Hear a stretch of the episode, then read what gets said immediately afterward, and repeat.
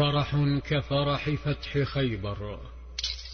كان الفرح غامرا باستقبال الفرسان الفاتحين. ها هو أمير المدينة سباع بن عرفطة والمرابطون فيها يستقبلونهم.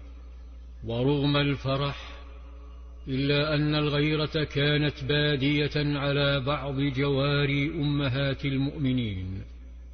فشمتن لسقوط صفية من الراحلة. حتى قال أنس دخلنا المدينة. فخرج جواري نسائه يتراءينها ويشمتن بصرعتها.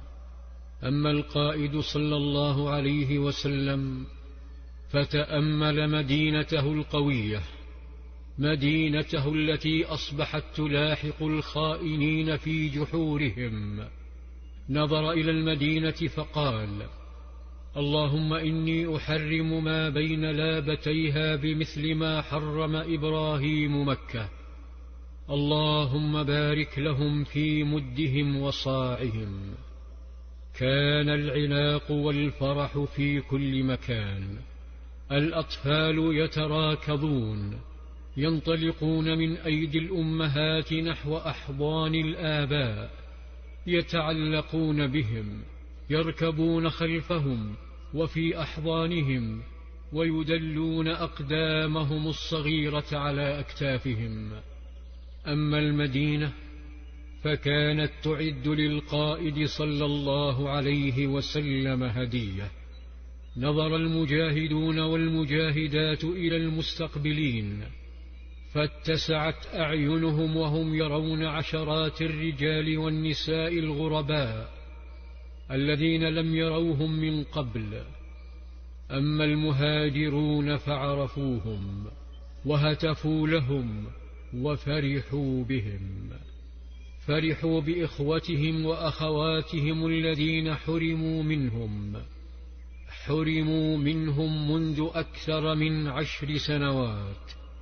تأملوهم فرأوا الوجوه قد تغيرت ولمعت خصل الشيب على بعض الأصداغ ورزق البعض أطفالا بعيدا عن أوطانهم وتلألأت عين القائد صلى الله عليه وسلم شكرا لله وفرحا بهذا المشهد فقال صلى الله عليه وسلم ما أدري بأيهما أنا أفرح بفتح خيبر أم بقدوم جعفر.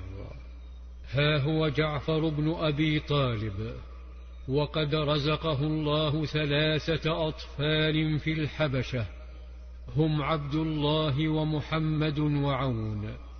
وها هي أعينهم البريئة ترتوي. ترتوي من نبي طالما سمعوا والدهم وأمهم أسماء بنت عميس يتحدثان عنه.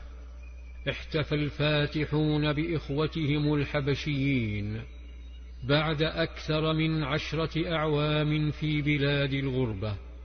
وقد قدر صلى الله عليه وسلم تلك المعاناة فأحب أن يكرمهم ويواسيهم. ويخفف شيئا من فقرهم وآلامهم حتى قال أحدهم وافقنا رسول الله حين افتتح خيبر فأعطانا منها وما قسم لأحد غاب عن فتح خيبر منها شيئا إلا لمن شهد معه إلا لأصحاب سفينتنا. وبعد يوم احتفالي صاخب عاد الجميع إلى بيوتهم وناصفوا إخوتهم تلك البيوت وأوى من أوى منهم إلى الصفة. وذات يوم توجه عمر بن الخطاب إلى بيت ابنته أم المؤمنين حفصة فلما استأذن دخل فوجد أسماء بنت عميس زوجة جعفر فقال من هذه؟ قالت أسماء بنت عميس. قال الحبشية هذه؟ البحرية هذه؟ فقالت أسماء نعم.